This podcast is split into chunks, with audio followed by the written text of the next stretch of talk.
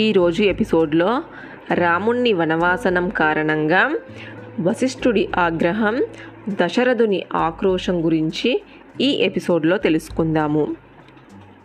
సీతారామ లక్ష్మణులకు నారలు అందించింది కైక. వాటిని వారు ధరించారు. నారల్లో ఆ ముగ్గురు ధీనుల్లా కనిపించారు. బీదల్లా కనిపించారు. రాజపత్నులు దానిని తట్టుకోలేకపోయారు. భోరుమన్నారు. వనవాసానికి వెళ్తున్న సీతను చూసి చలించిపోయారు. పరుగున వచ్చి రామలక్ష్మణులను సమీపించారు. సీతను అడవుల పాలు చేయొద్దని వేడుకున్నారు.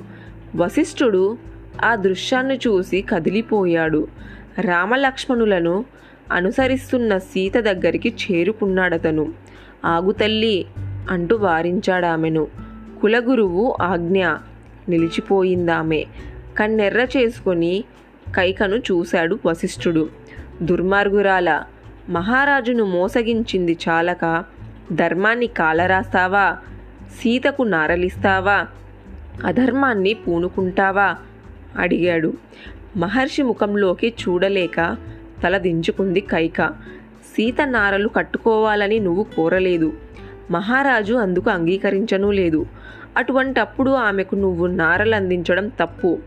వెళ్ళు అడిగి నారలు వెనక్కి తీసుకో హెచ్చరించాడు వశిష్ఠుడు. అడుగు కదపలేదామె. తల దించుకొని ఉన్నది కైక. మహారాజా కైక కోరికల మేరకు రాముడు వనవాసం చేస్తాడు. సీత చేయాల్సిన అవసరం లేదు. పైగా ఇల్లాలు. గృహస్థునకు ఆత్మ అయిన కారణంగా మీ కోరిక మేరకు సీత సింహాసనాన్ని అధిష్ఠించి అయోధ్యను పాలిస్తుంది. దీన్నెవరు ఎదిరిస్తారో నేను చూస్తాను అన్నాడు వశిష్ఠుడు. అయిపోయింది. కోరికలు నెరవేరుతున్నాయి అనుకునే సమయంలో మహర్షి మెలికతో కోరికలు నెరవేరవు అని అనుకున్నది కైక. నిలువున నీరైపోయింది. స్పృహ తప్పుతున్నట్లుంది తనకు. జాలిగా మందరను చూసింది. భర్తను విడిచి ఉండనంటూ సీత వనవాసానికి వెళ్తానంటే వస్తు వాహనాలు పశుపక్షాదులు సహా రాజ్యంలోని పౌరులంతా ఆమెను అనుసరిస్తారు. తప్పదిది అన్నాడు వశిష్ఠుడు. తేరుకొని తలెత్తి వశిష్ఠుణ్ణి చూసింది కైక. కోపంగా చూసిందతన్ని. నువ్వు నన్ను కోపంతో చూసినా నీకు కొన్ని నిజాలు చెప్పక తప్పదు కైక.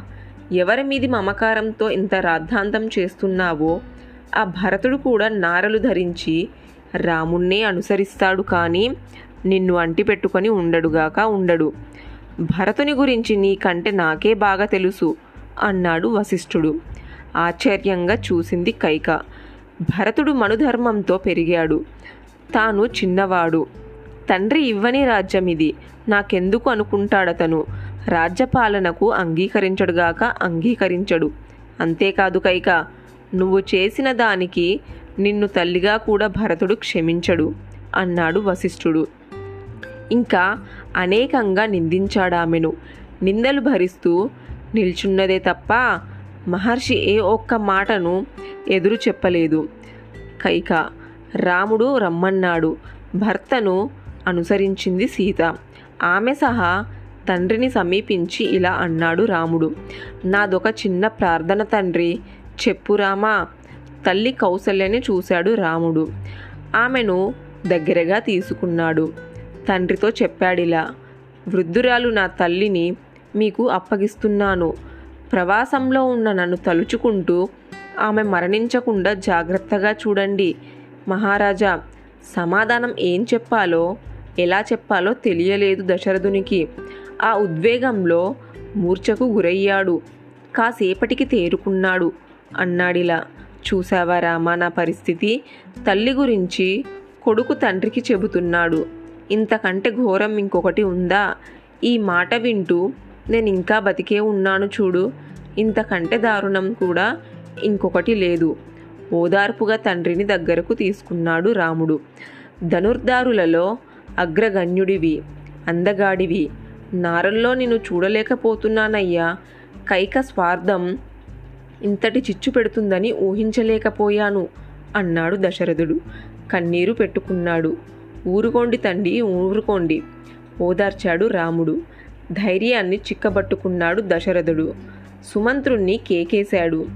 చెప్పాడిలా అతనికి.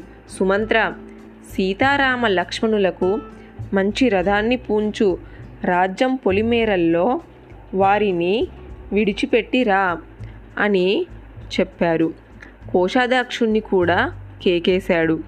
అతనికి చెప్పాడిలా సీతకి పద్నాలుగు సంవత్సరాలు సరిపడా వస్త్రాభరణాలు సమకూర్చండి ఆజ్ఞ అని సమకూర్చాడతను వాటిలో కొన్నిటిని తీసుకుంది అలంకరించుకున్నది సీత. వెళ్ళి కౌసల్య పాదాలను ఆశ్రయించింది. ఆమె ఆశీసులు కోరింది. సీతను లేపి ఆమెను గట్టిగా కౌగిలించుకుంది కౌసల్య. అన్నదిలా.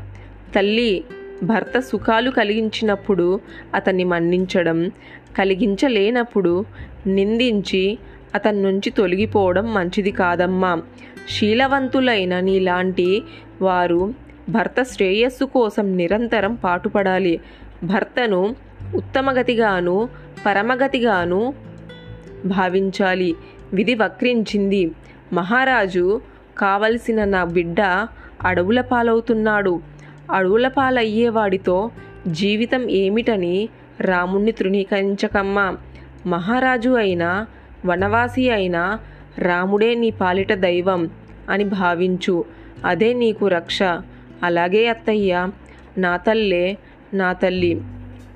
తల్లి తండ్రి సోదరుడు స్వల్ప సుఖాలను మాత్రమే కలిగిస్తారు. సర్వ సుఖాలను కలిగించే వ్యక్తి సర్వస్వాన్ని అర్పించే వ్యక్తి భర్త మాత్రమే. అలాంటి భర్తను ఏ స్త్రీ గౌరవించకుండా ఉండగలదత్తయ్యా? నా స్వామిని నేను ఏ రకంగానూ అవమానించను. మీరు ఆ విషయంలో ఆందోళన చెందకండి అన్నది సీత. అమ్మా సీత అన్నది కౌసల్య. గుండెల్ని హత్తుకున్నది. సీతా లక్ష్మణులు సహా శిరసు వంచి అక్కడ ఉన్న తల్లులందరికీ నమస్కరించారు. రాముడు వేడుకున్నాడిలా. అమ్మలారా చనువుతో తెలిసి తెలియక మీతో అవినయంగా ఎన్నడైనా ప్రవర్తిస్తే నన్ను క్షమించండి వనవాసానికి సెలవు ప్రసాదించండి. ఆ మాటలకి నాయనా అంటూ గొల్లుమన్నారంతా. ఆహాకారాలు చేశారు. సీతారామ లక్ష్మణులు ముగ్గురు చేతులు జోడించి దశరథునికి కౌసల్యాదేవికి ప్రదక్షిణలు చేసి నమస్కరించారు. కన్నీటితో నిల్చున్న సుమిత్రను సమీపించాడు లక్ష్మణుడు. ఆశీర్వదించమని చేతులు జోడించాడామెకు. లక్ష్మణుని దగ్గరకు తీసుకున్నది తల్లి. అతని శిరుసు చుంబించింది. నాయన అన్నతో అరణ్యవాసం చేయడానికే నువ్వు జన్మించావయ్యా. అన్నను అన్ని వేళలా సేవించడం నీ ధర్మం. రాముడే నీ తండ్రి అనుకో. సీతమ్మనే నీ తల్లి అనుకో. అడవినే అయోధ్య అనుకో. శుభం వెళ్ళిరా అన్నది సుమిత్ర. ఉత్తమాశ్వాలతో రథాన్ని సిద్ధం చేశాడు సుమంత్రుడు. రాముణ్ణి సమీపించి ఆ సంగతి చెప్పాడతనికి. సీతారామ లక్ష్మణుల రథాన్ని సమీపించారు. ముందుగా సీత రథాన్ని అధిరోహించింది. ఆమెను అనుసరించారు రామలక్ష్మణులు. సీత వస్త్రాభరణాలను రామలక్ష్మణులు కవచాలను ఆయుధాలను గొడ్డలి గంపలను రథంలో చేర్చి తర్వాత తాను అధిహోరించి గుర్రాలను అదిలించారు సుమంత్రుడు. చిత్రంగా గుర్రాలు కూడా మొరాయించాయి. అడుగు తీసి అడుగు వెయ్యలేదవి అయోధ్యారాముణ్ణి అడవులకు చేర్చడం వాటికి ఇష్టం లేనట్టుగా ప్రవర్తించాయి. ఈసారి గట్టిగా అదిలించాడు సుమంత్రుడు. మంత్రి మాట వినక తప్పదనుకున్నాయి. భారంగా అడుగులు వేశాయి గుర్రాలు. రథం కదిలింది. వేగం పుంజుకుంది. రాజమార్గంలో ప్రయాణించసాగింది. పౌరులు తండోపతాండాలుగా రథాన్ని అనుసరించసాగారు. కన్నీరు పెట్టుకొని పరుగు తీశారు. రథం ఆగ మేఘాల మీద వెళ్తోంది. పౌరులు దానిని వెంబడించలేకపోతున్నారు. ఏడుస్తూ కేకలు పెడుతున్నారు. సుమంత్ర రాముణ్ణి మళ్ళీ ఎప్పుడు చూస్తామో ఏమో. రథాన్ని కాస్త మెల్లగా పోనివయ్యా. గుర్రాలను అదుపు చెయ్యి. వినిపించుకోలేదు సుమంత్రుడు. రథాన్ని అదే వేగంతో పోనిస్తున్నాడు. వెనకబడిపోయారు వృద్ధులు. అయినా రథాన్ని వారు అనుసరించక మానలేదు. పైగా దశరథుని నిర్భయాన్ని తలుచుకొని కుంగిపోయారు. పరమయోగ్యులు మహావీరుల్లాంటి కుమారులని ఏ తండ్రి అయినా ఇలా అడవుల పాలు చేసుకుంటాడా? అనుకున్నారు. రాముణ్ణి విడిచి కౌసల్య లక్ష్మణ్ను విడిచి సుమిత్ర జీవించడం అసాధ్యం. ఇక అయోధ్యలో అన్ని చావులే అనుకున్నారు. భార్య అంటే సీతమ్మ తల్లి. ఆ తల్లిని చూడు భర్తను వెన్నంటి ఎలా వెళ్ళిపోతుందో ధన్యురాలన్నారు. చరితార్థుడు లక్ష్మణుడు. దైవ సమానులైన అన్నావదినలను సేవించేందుకు జీవితాన్ని అంకితం చేస్తున్నాడు అన్నారు. నగరాన్ని వీడి రాముడు వెళ్ళిపోతున్నాడన్న బాధతో ఏ ఇంట హోమాలు జరగలేదు ఆ పూట. వంటలు కూడా లేవు. కార్యాలయాలేవి తెరుచుకోలేవు. పనులాగిపోయాయి పరమ ఆప్తులు కోల్పోయినట్టుగా అంతా అన్నపానాలు మానుకున్నారు. దుఃఖిస్తూ కూర్చున్నారు. మదగజాలు మేతలు మానేశాయి. లేగలను పాలు కూడా ఇవ్వలేదు ఆవులు. తొలిచూపు మగబిడ్డను కన్నది తల్లి. అయినా ఆమెకు ఆ సంతోషం లేకుండా పోయింది. కారణం రాముడు దూరమైపోతున్నాడనే బాధే.